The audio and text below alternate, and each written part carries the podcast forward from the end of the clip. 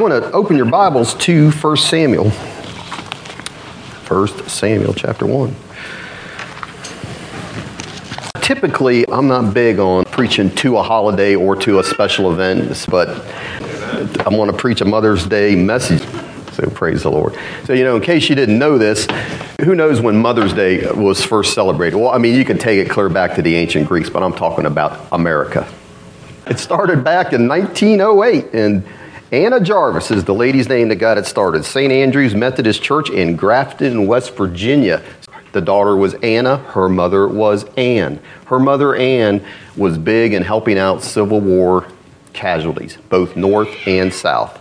So the daughter wanted to honor her mother. Her mother actually also started a school to train mothers in how to be godly mothers. When she died, the daughter wanted to honor her mother, and she said, All mothers, because a mother is the person who has done more for you than anyone else in the world. Now, women, that was like the best chance to get an amen in. I will do it again. I'll reverse it. I'll read it again. And it should be a high pitched amen. So let me say it again. A mother is the person who has done more for you than anyone else in the world. Got even the guys squeaking out an amen there, right? So that was uh, the first time it was celebrated. Well, she took it to Congress. She's a persistent woman, and she proposed to make Mother's Day an official holiday. But they joked because they said if we have a special holiday called Mother's Day, we're also going to have to have Mother in Law's Day. and I ran across this joke the penalty for bigamy. You know what the penalty is for bigamy? Two mothers in law. I thought that was funny. So she persisted, this woman persisted. By 1911, all of the states in the Union observed the holiday. And it was in 1914, we're getting down to the end of this little background, all right? Woodrow Wilson, he wasn't known for anything else, he signed a proclamation designating Mother's Day. It's always the second Sunday in May, and he designated it as a national holiday. So you all need to put some flowers on Woodrow Wilson's grave if you can find it. I don't know where it is. He's buried somewhere. But, anyways, that's how it all got started, and here we are today. I think we would all agree mothers are the universal heroes. They just are. You can find all kinds of quotes about men that made it, what they attributed to their mother. For instance, my mother was the most beautiful woman I ever saw. All I am, I owe to my mother. I attribute all my success in life to the moral intellectual and physical education I received from her. George Washington said that. I'll give you one other quote Washington Irving, he was a famous writer back in the day, and he said this. I thought this was good.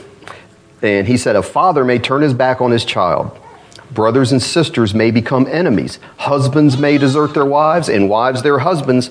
But a mother's love endures through all, in good repute in bad repute, in the face of the world's condemnation, a mother still loves on and still hopes that her child may turn from his evil ways and repent. Still, she remembers the infant smiles that once filled her bosom with rapture, the merry laugh, the joyful shout of his childhood, the opening promise of his youth, and she can never be brought to think him all unworthy. In other words, a mom just doesn't give up on her son no matter how bad he gets. Now, I don't know if that's always the case, but probably was the case more so 100 years ago than it is today. The world we live in today doesn't think much of a woman that is a homemaker or a mere housewife. What do you do? I mean, you're almost in this culture, you're almost half embarrassed to say, well, I'm, I'm a housewife. Someone that gives their lives to raise her children, maintain a home. It's actually mocked in our Western culture today. But what we need to remember is God, though, hasn't changed his mind and he hasn't changed his standards. Motherhood is still the highest calling that can be given a woman. The highest calling God can give a woman. If you would, I got you in 1 Samuel. I shouldn't have had you start there, but just put your pen there. We will be back there for most of the time. But if you would, turn over to Titus 2, please.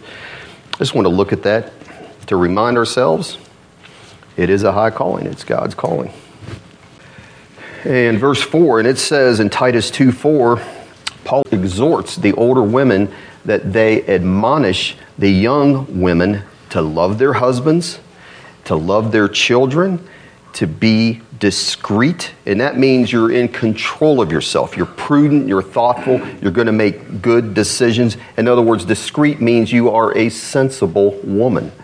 So it says to be discreet, chaste, and that means you should be pure, or holy is really what the word is, the root. And a, now people today would choke on this, but a homemaker, and that word just means carrying out household duties. Household duties. Good, women should be good, the young women obedient to their own husbands. They gag on that today. And why? So that the word of God may not be blasphemed. In other words, the world's watching people that say they're Christians and what they say the Bible teaches and all. They're looking to see, are you really living what you're saying? And Paul's saying that's the way a woman, a godly woman, should be. So that the word of God, because that is what the word of God teaches that a woman should be, so that it's not blasphemed or put down. And since we're right there in Titus, if you would just turn back just a little bit to 1 Timothy 5:10. Actually, we'll start in verse 9 it says, Do not let a widow under 60 years old be taken into the number, and not unless this should have been her life. She has been the wife of one man, well reported for good works. If she has done what? Brought up children. Wow. If she's lodged strangers, if she has washed the saints' feet, if she has relieved the afflicted, if she has diligently followed every good work we just looked at two places where that is, when God paints a picture, that is his picture of motherhood, of a woman, of a godly woman. That's what God has designed for a woman to be. Now, I don't know if I have to say this, wouldn't have to say this, but you won't find that description given on The View. I don't watch The View. I know about what The View is about, but Whoopi Goldberg, she would not agree much with that, I don't think she would probably think that was a joke. But, anyways, the Bible's filled with examples, isn't it, all throughout of godly women? And Sarah's the one that starts it all off. It's late in life that she has her child, but she still is the model for a godly woman. She's the model of submission. If you want to read 1 Peter 3, we're not going to read all of it, but in 1 Peter 3, when it talks about submission, it says Sarah obeyed Abraham, calling him Lord, whose daughter you are if you do good and have no fear in doing so. And have you ever wondered? I have. Have you ever wondered when it refers to, when it says Sarah obeyed him, calling him Lord, what that's referring to? And actually, what it's referring to is Genesis 18 12. And I thought this was interesting because what that is going on there, this is when Genesis 18 12, Sarah's overhearing the conversation that the angel of the Lord, the pre incarnate Christ, is having with Abraham and telling him that Sarah, your wife, will have a son. And we know then that Sarah laughed, didn't she, when she heard that? And it says this it says, Therefore Sarah laughed within herself, saying, After I have grown old, shall I have pleasure, my Lord being old also. And that's what Peter's referring to. So, what he's pointing out and referring to that is that Sarah showed respect to Abraham, even though she thought this miracle that they say is going to happen is crazy. So, in other words, she still was respecting him. She's like, How am I going to have a child and have pleasure when I'm old? And my Lord, she didn't say, like, would probably be today, I'm this old, I'm going to have pleasure, and that old goat's going to have pleasure too. And she didn't say that, did she? She thought it was all crazy, but you can hear her respect there and her submission to what God is doing because she did submit to it, didn't she? Even though she laughed then. And that's what Peter's saying. And there's your model, women. She didn't get smart. She was willing to submit. And also, we know that Sarah had great faith in God. Hebrews 11 11 says, By faith, Sarah herself also received strength to conceive seed, and she bore a child when she was past the age because she judged him faithful who had promised. All we usually hear about is Abraham for the most part, right? Except for on Mother's Day. But Abraham didn't conceive and deliver that baby all by himself, did he?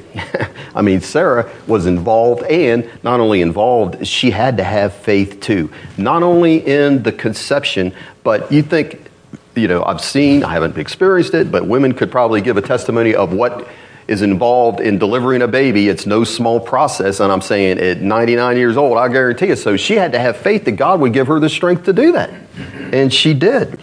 And it moves on from her. And then you could go on and on. I'm not covering every woman that I could, but you see the faith and love that Jochebed, Moses' mother, her and Miriam, they risked their lives to save his life, didn't they? And the love of the mother, that motherly love, was reproduced in her daughter. Deborah, in the book of Judges, she claimed that God raised her up to be a mother in Israel. She had a mother's heart for Israel in delivering them. And then just before what we're talking about in Samuel, in Judges, Ruth the Moabitess followed Naomi and her God. And when she did that, when she forsook all and followed the God of Naomi, which is really who she was after, and Naomi, but because of that, her faith, her loyalty, her humility, and her love for the God of Israel was rewarded. How? How did God reward her? She became the mother of Obed, who was the father of Jesse, who was the father of King David, who was in the seed of Jesus. It's in the flesh, that's where Jesus came from. And that's how God rewarded a godly mother, a godly woman. She was grafted into the vine, wasn't she? Ruth the Moabitess. You move into the New Testament and you have Elizabeth, the godly, righteous mother of John the Baptist, cousin to the humble Virgin Mary who became the mother of our Lord. And both of those women are shining examples of humble faith in God and how God blessed them. So the question is how important is motherhood? How important is it to a woman or to anyone? But 1 Timothy 2:15 says she will be saved, the women, in childbearing if they continue in faith, love, and holiness with self-control. The saving role task and goal of a godly woman is what? I just read it. It says she will be saved in childbearing if they continue faithfulness. The role, task, and goal of a godly woman is to bear and raise godly children. Now, I don't think you could get elected dog catcher if you ever gave that answer in a press conference in the US of A. That that should be the goal, the task, and the role of a woman. 1992, older people will remember this. Hillary Clinton, she was asked about her decision to keep practicing law while her husband was governor of Arkansas. Now, this is a famous quote here. This was her answer. They're like, Why did you keep practicing law instead of being the first lady of the state of Arkansas? And she says, Well, I suppose I could have stayed home and baked cookies and had teas. What I decided to do was fulfill my profession, which I entered before my husband was in public life. And that's kind of a slam on traditional motherhood, the traditional role of a mother, isn't it? She's saying, I could have stayed home, baked cookies, and had teas, but she was going to keep on going with her career. Well, let me just say, my wife has a college degree from George Washington University. She was climbing the ladder at Bank One when we met. And now she stays at home. She bakes cookies all the time. I mean, I'm telling you, all the time. And she just went to a T. She did. And so I guess, according to that standard, she is a social misfit, right, and a failure. And I'll tell you this she'll never get elected president. Doesn't have a chance. In contrast to Hillary Clinton's statements, most people will know who James Dobson is, focus on the family. I liked what he said. He said, there is no more important job in the universe, in the universe, than to raise a child to love God, live productively, and serve humanity. Listen to what he said. How ridiculous that a woman should have to apologize for wanting to fulfill that historic role. And I would totally agree with that. Why do we have to be embarrassed or apologize for doing what God has ordained things the way it should be? That's how things are going to work best, anyways. So, the question any young lady that's in here that it's not married or a Christian woman has to ask themselves is this If I'm committed to governing my life by the Word of God, which, if you're a Christian, a true Christian, you have, if I'm committed to do His will, what does God say the role, the goals, and the pursuits of a woman should be? That's what you have to ask yourself today, I'd like to look at the life of one godly woman in the Bible who's set before us as an example of a godly mother, and that's Hannah, back in 1 Samuel. And we'll read 1 Samuel 1. It says, Now there was a certain man of Ramathaim, Zophim, of the mountains of Ephraim, and his name was Elkanah, the son of Jeroham, the son of Elihu, the son of Tohu, the son of Zuph, an Ephraimite. And he had two wives. The name of one was Hannah, the name of the other Peninnah. And Peninnah had children, but Hannah had no children. This man went up from his city yearly to worship and sacrifice to the Lord of hosts in Shiloh. Also, the two sons of Eli, Hophni and Phinehas, the priests of the Lord, were there. And whenever the time came for Elkanah to make an offering, he would give portions to Peninnah, his wife, and to all her sons and daughters. But to Hannah he would give a double portion, for he loved Hannah, although the Lord had closed her womb. And her rival also provoked her severely to make her miserable because the Lord had closed her womb. So it was, year by year, when she went up to the house of the Lord that she provoked her, and therefore she, Hannah, wept and did not eat. And then Elkanah, her husband, said to her, Hannah, why do you weep? Why do you not eat? And why is your heart grieved? Am I not better to you than ten sons? So Hannah arose after they had finished eating and drinking in Shiloh. And now Eli the priest was sitting on the seat by the doorpost of the tabernacle of the Lord. And she was in bitterness of soul and prayed to the Lord and wept in anguish. And then she made a vow and said, O Lord of hosts, if you will indeed look on the affliction of your maidservant and remember me and not forget your maidservant, but will give your maidservant a male child, then I'll give him to the Lord all the days of his life, and no razor shall come upon his head. And it happened as she continued praying before the Lord that Eli watched her mouth. Now Hannah spoke in her heart, only her lips moved, but her voice was not heard. Therefore Eli thought she was drunk. So Eli said to her, How long will you be drunk? Put your wine away from you. But Hannah answered and said, No, my Lord, I am a woman of sorrowful spirit. I have drunk neither wine nor intoxicating drink, but have poured out my soul before the Lord. Do not consider your maidservant a wicked woman, for out of the abundance of my complaint and grief I have spoken until now. And then Eli answered and said, Go in peace, and the God of Israel grant your petition which you have asked of him. And she said, Let your maidservant find favor in your sight. So the woman went her way and ate, and her face was no longer sad. And then they rose early in the morning and worshiped before the Lord, and returned and came to their house at Ramah. And Elkanah knew Hannah his wife, and the Lord remembered her. And so it came to pass in the process of time that Hannah conceived and bore a son, and called his name Samuel, which means asked of the Lord saying, Because I've asked for him from the Lord. Now the man Elkanah and all his house went up to offer to the Lord the yearly sacrifice in his vow. But Hannah did not go up, for she said to her husband, Not until the child is weaned. Then I will take him, that he may appear before the Lord and remain there forever. So Elkanah, her husband, said to her, Do what seems best to you. Wait until you have weaned him. Only let the Lord establish his word. And then the woman stayed nursed her son until she had weaned him. Now, when she had weaned him, she took him up with her with three bowls, one ephah of flour, and a skin of wine, and brought him to the house of the Lord in Shiloh. And the child was young. And then they slaughtered a bull, brought the child to Eli, and she said, Oh, my Lord, as your soul lives, my Lord, I am the woman who stood by you here praying to the Lord. For this child I prayed, and the Lord has granted me my petition which I asked of him. Therefore, I also have lent him to the Lord as long as he lives. He shall be lent to the Lord. So they worshiped the Lord there. Hannah was a godly woman, and Hannah, her name actually means grace. But when we first meet her in this story, there is no grace in her life because she's barren, she's childless, and she's tormented by this rival that her husband had married. Grace was her name, I would say, and grace, it seems to be, is what she needed in abundance.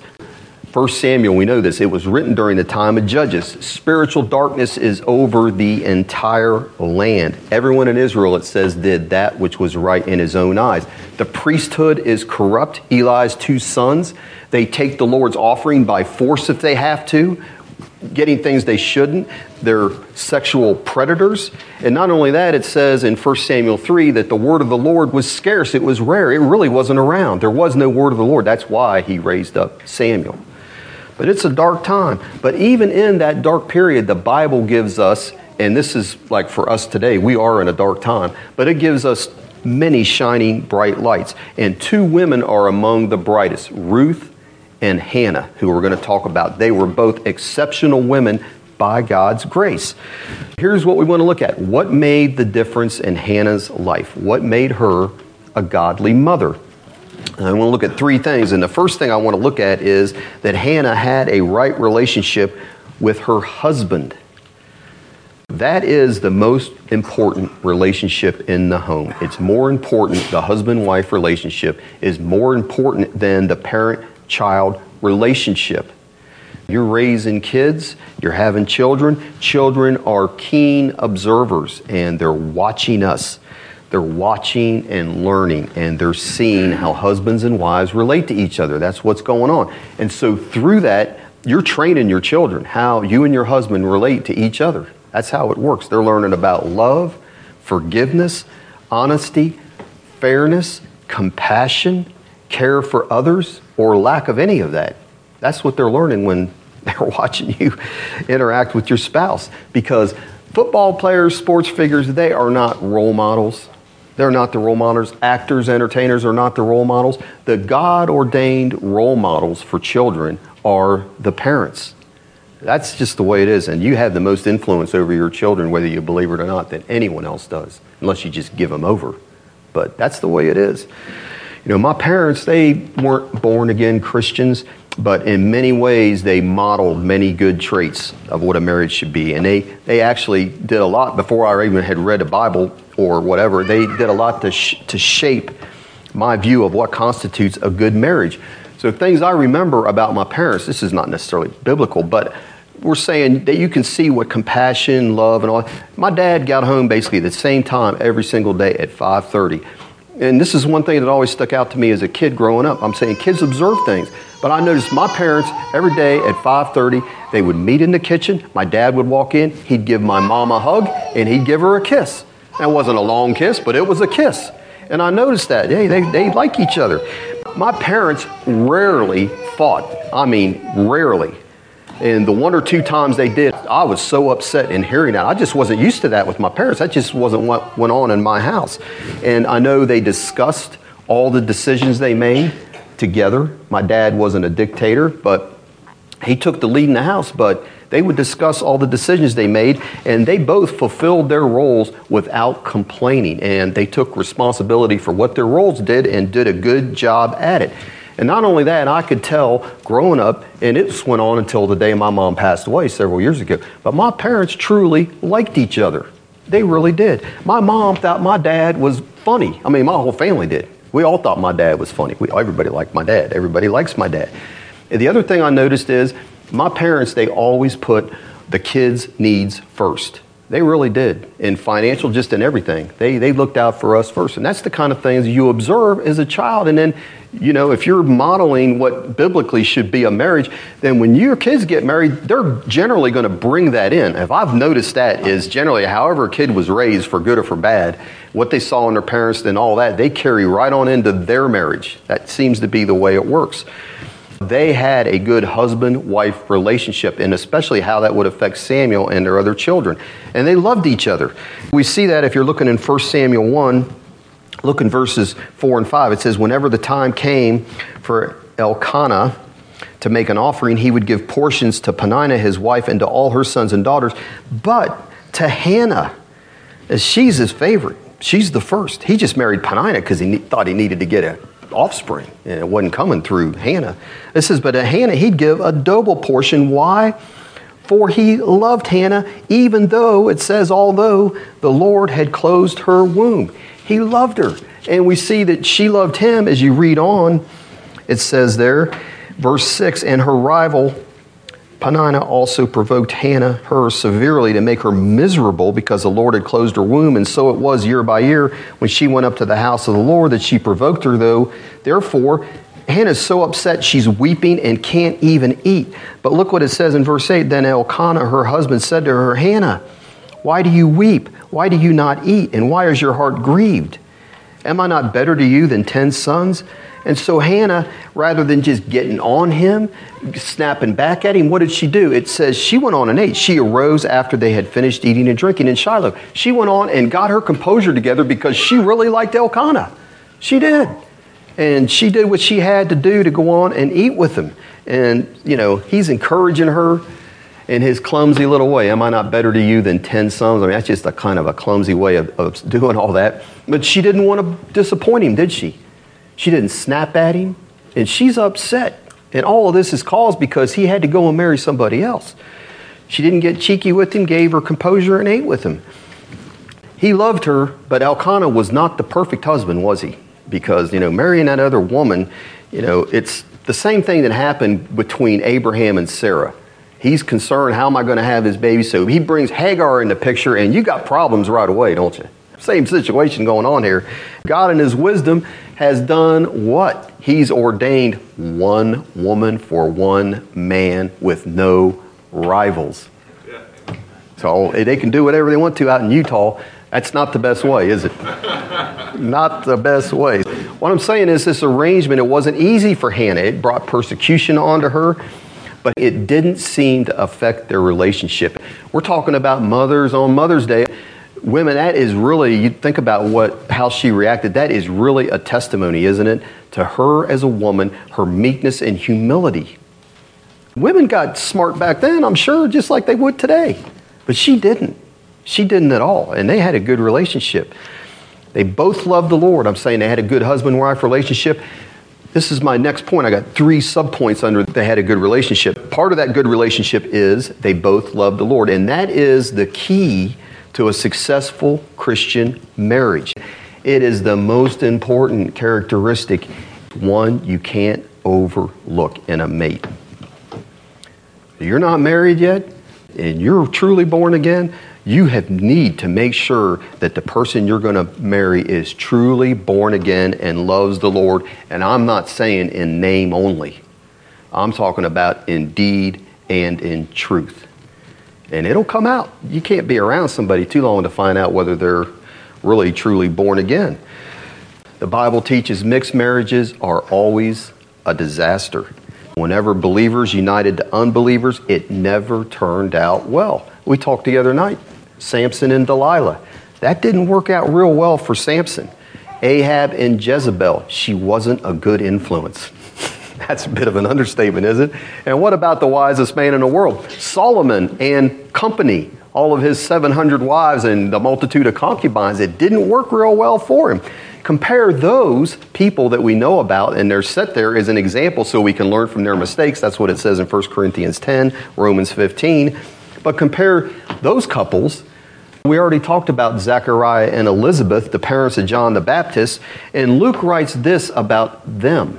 And it says they were both righteous before God, both of them walking in all the commandments and ordinances of the Lord, blameless. When God's going to pick a couple that He's going to raise up the greatest prophet of all, He's not setting them in some mixed, messed up marriage, is He? He sets them in a couple that they are walking in righteousness and blameless before the Lord. Does that mean they never missed it? That's not what that's talking about. It's just their heart was to obey the Lord, and when they missed it, they repented and got back on the road. That's what being a Christian or a saved person is. God used them, like I said, to raise the greatest prophet of all. And the same goes for Joseph and Mary. They were both the same way, righteous parents, observed the law. They're going up to all the feasts that are in Jerusalem when they need to. And it says in the Bible that Jesus, after they found him in the temple and what did you do and all that, it said he came back and it says he was subject to them growing up. Well, he's not going to be subject to people that are just totally unregenerate in that sense. Jesus, our Lord, was raised in a godly home. They were godly parents. That it's critical. How critical is it that your husband, we're saying for a woman, that your husband, or it works vice versa, loves the Lord, truly loves the Lord. If you would turn back to Joshua 23, beginning in verse 9. Joshua told Israel this. He said, For the Lord has driven out from before you great and strong nations, but as for you, no one has been able to stand against you to this day. One man of you shall chase a thousand, for the Lord your God is he who fights for you as he promised you. Don't you want to maintain that? Where God's on your side, and it doesn't matter how big the army coming against you, what symptom, what sickness, whatever's coming against you, God is going to fight for you.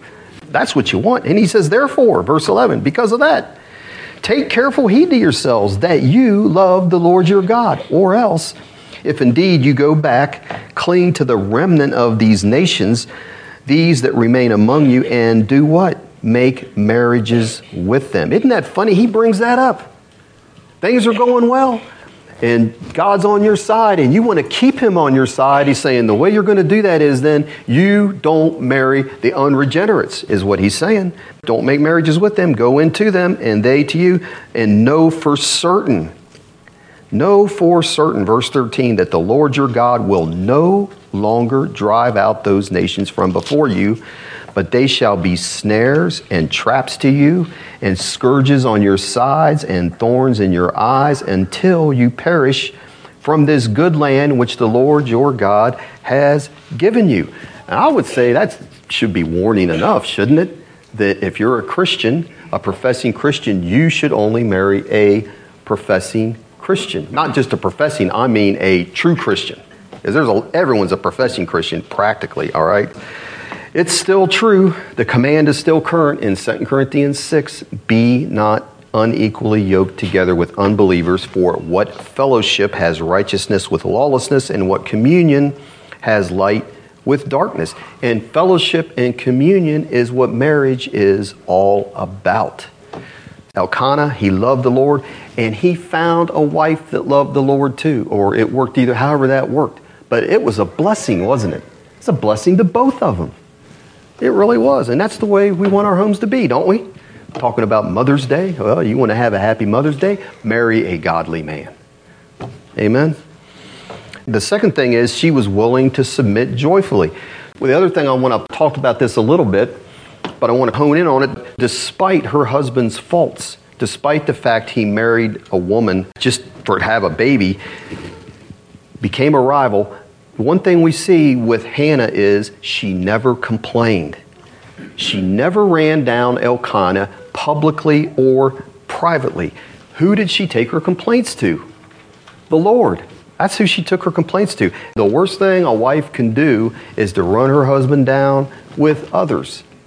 So, what you say, it might be true, but there's only one place to take that trouble to, and that's to the Lord. Proverbs 31 says this the heart of her husband, speaking of Miss far above rubies, the heart of her husband safely trust her, so he, he will have no lack of gain, and she does him good and not evil all the days of her life.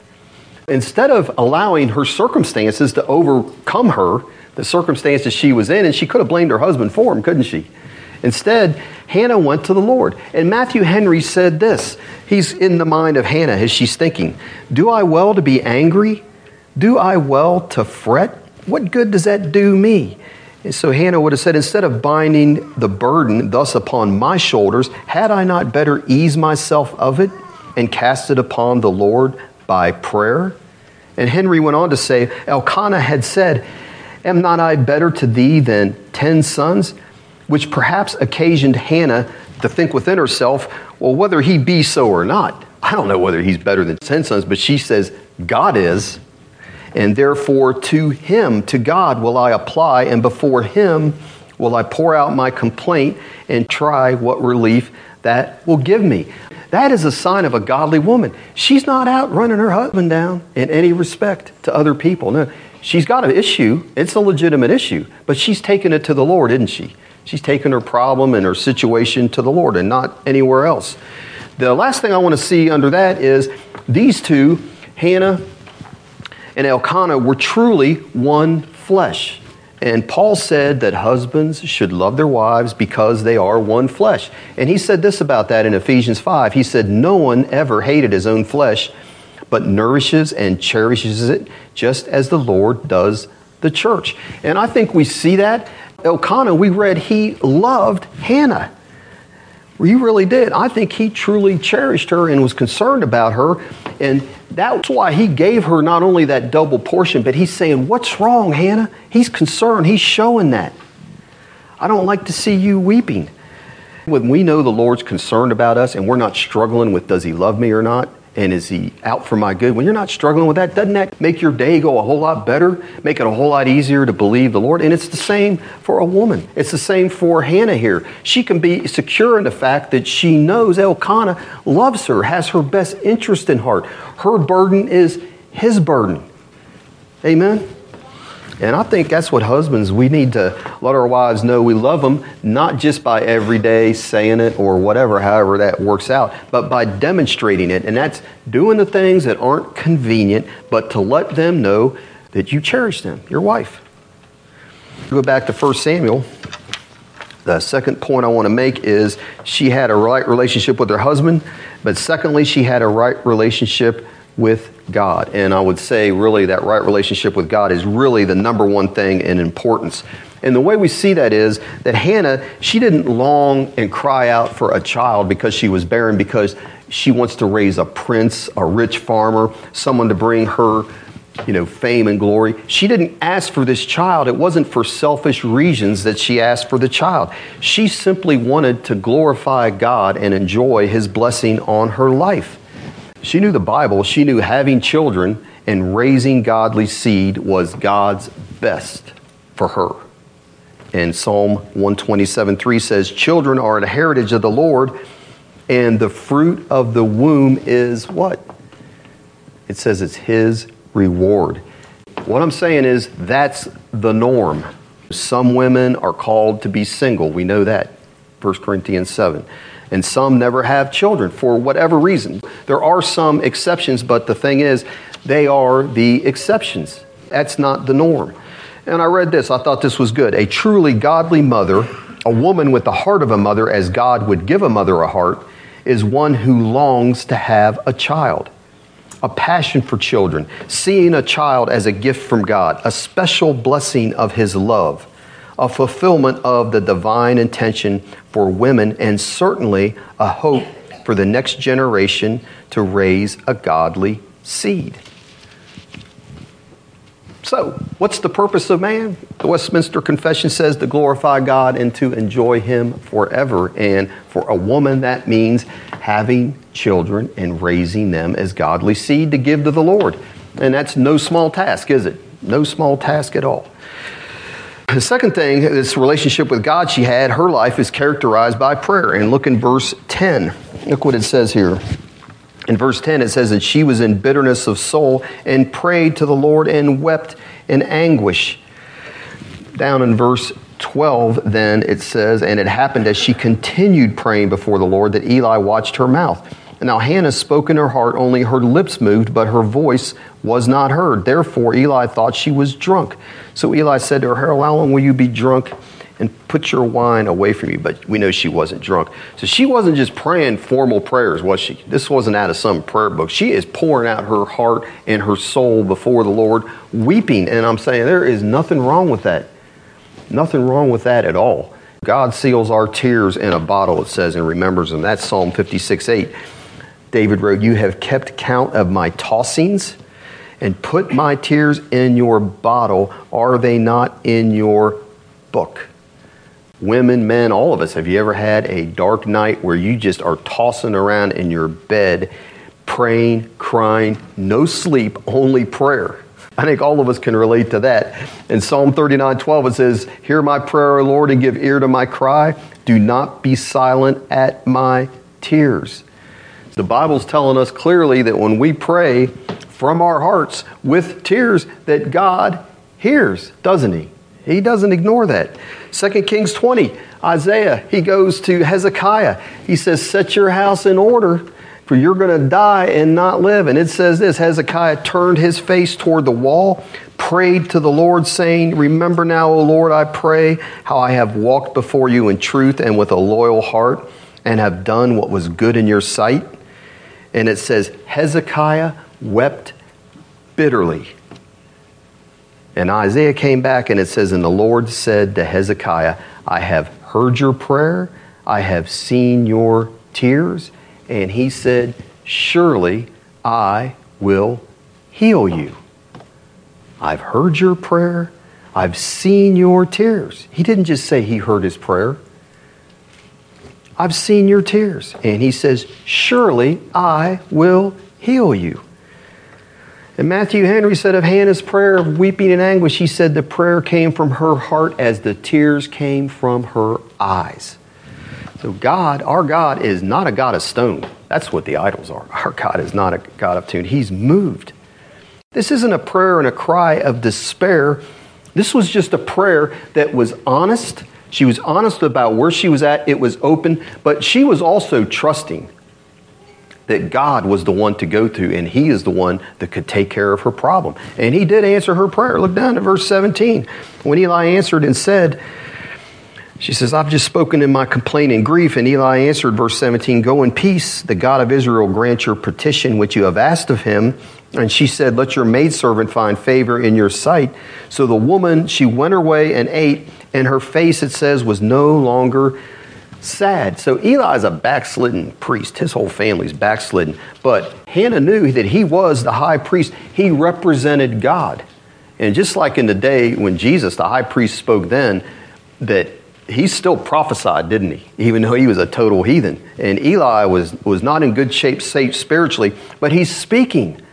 And she took that as the voice of the Lord. When she heard his voice and the words he said, that was the voice of God. And it witnessed in her heart of faith that that was God speaking. And we know that because why? You don't ever read of her. All the crying's over with.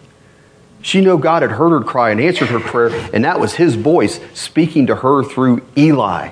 She had her answer.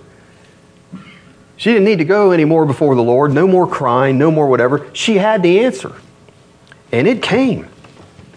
My last point under this, she had a good relationship with God. She was also a woman of thankful praise because when that answer came, when it was manifested, it came right here when Eli spoke and she knew it. She had it.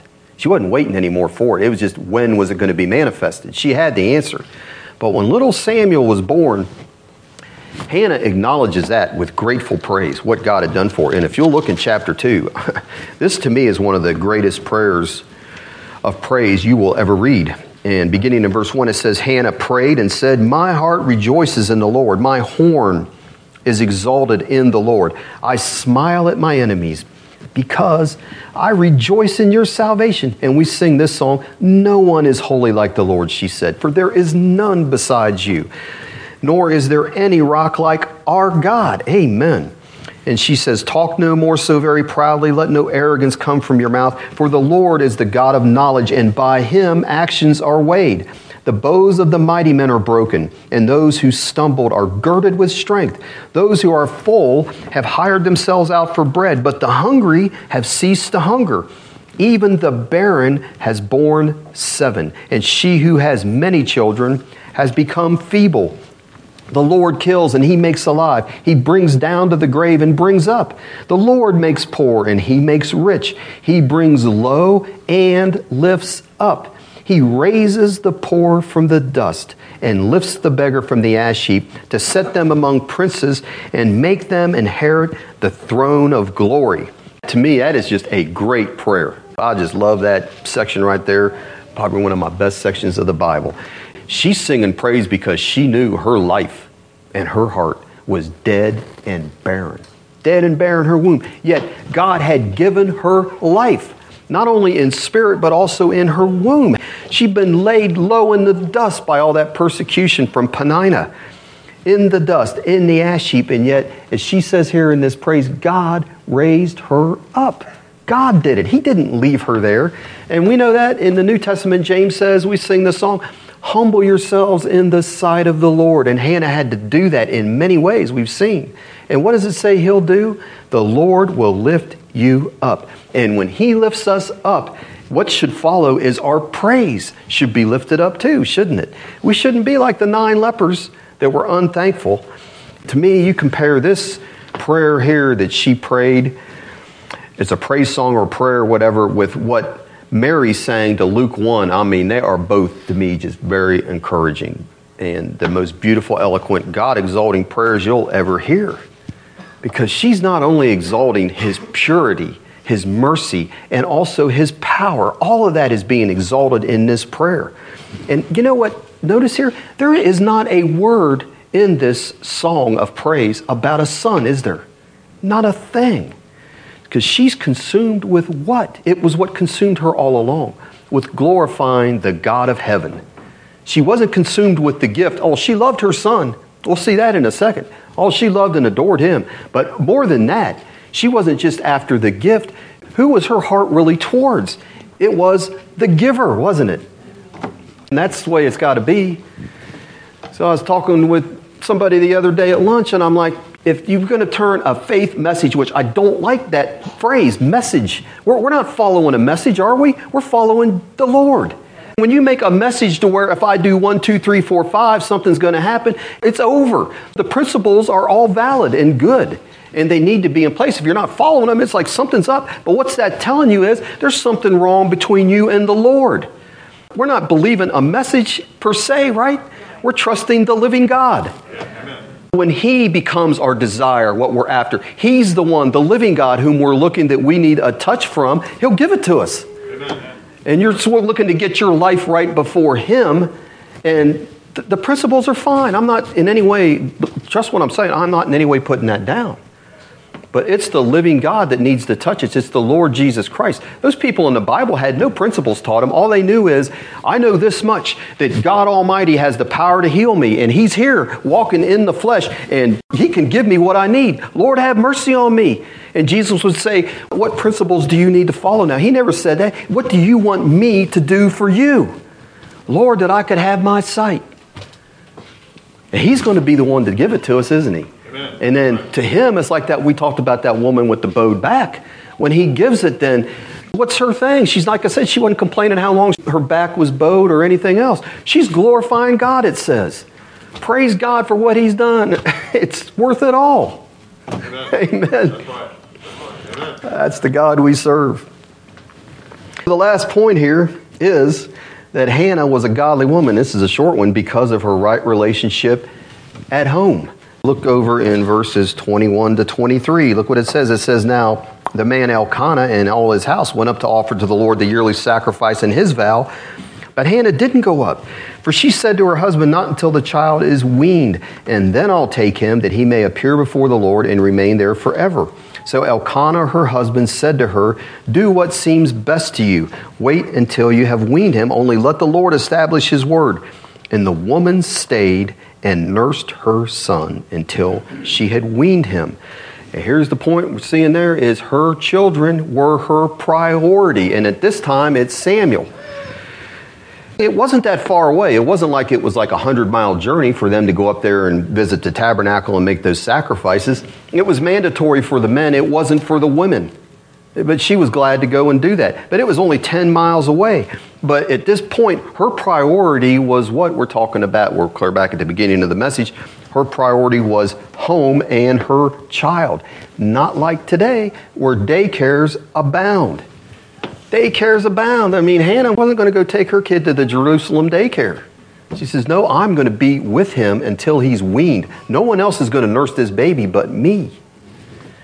You know, when I was a kid, I didn't know any kids in daycare that I can think of. Stay at home moms were the norm when I was growing up, and it hadn't been that long ago. And my mom was involved in school. I keep hating to bring up my mom, but she was a good mother in a lot of ways. She had dinner cooked every night. She took care of cleaning the house, always did the laundry, was on top of the laundry. My memory of my mom was she was home taking care of the home. Now, it's not like she never left or did anything else. You know, but I'm saying that's my memory. Home taking care of business. I never came home to an empty house. I don't think it hurt me any. And Hannah said, I'm not going up there till I've weaned this boy. That's my priority. And while she's doing that, the other thing is she's instructing Samuel, probably from as soon as he came out, instructing him in the ways of the Lord and the word of the Lord. So they're saying a child back then, they're gauging what with all this means, all the commentaries or whatever, that Samuel could have been as young as three years old. That was typically when they would wean someone in Israel at that time. He could have been anywhere between three and ten years old. No one knows for sure. And you're saying, well, how much of the word could a three year old have learned? Let me tell you this.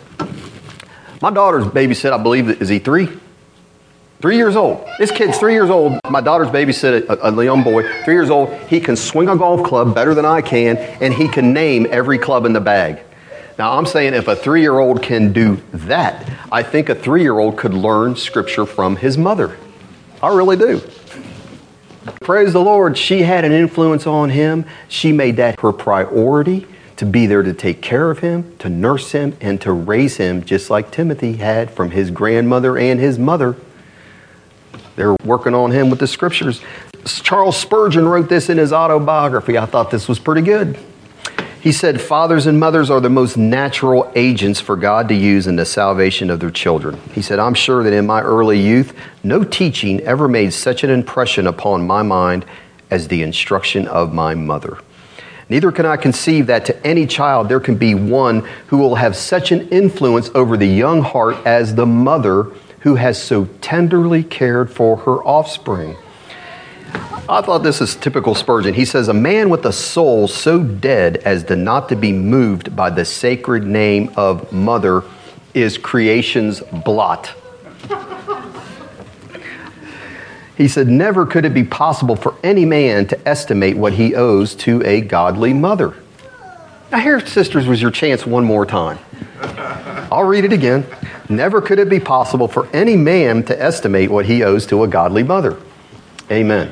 Certainly, I have not the powers of speech, Spurgeon says, with which to set forth my valuation of the choicest blessings which the Lord bestowed on me in making me the son of one who prayed for me and prayed with me. He said, How can I ever forget her tearful eye when she warned me to escape the wrath to come? I thought her lips right eloquent. Others might not think so, but they certainly were eloquent to me. How can I ever forget when she bowed her knee and with her arms about my neck prayed, Oh, that my son might live before thee. Nor can her frown be stricken from my memory, that solemn, loving frown when she rebuked my budding iniquities. And her smiles have never faded from my recollection, the beaming of her countenance when she rejoiced to see some good thing in me towards the Lord God of Israel. Now that's a testimony. And man, there's a mother there. Was she wasting her time spending time raising Charles Spurgeon? And there's a lot of testimonies of godly women that have poured their heart and lives into a son, and they were poor. They would have seemed like a bunch of nobodies, and that son God used and raised up because of the influence of that mother to have uh, influence on multitudes. Amen. Abraham Lincoln said, All that I am or hope to be, I owe to my angel mother. And he said, No man is poor who has a godly mother. No man is poor who has a godly mother. So let me just end with this question Are you a godly mother? Or if you're a young unmarried woman, are your goals to be a godly mother? If you're a Christian, I would say our goals should be the same as the Lord's, and we find that out through His Word, don't we? That's how we find it out. And since it's Mother's Day, young people in here, and it could be old people too, do you honor your mother? Not just today, but every day. That's why I'm not big on special occasions. I mean, we should be honoring our parents and especially our mothers every day, shouldn't we? Amen. Amen. Let's pray. Amen.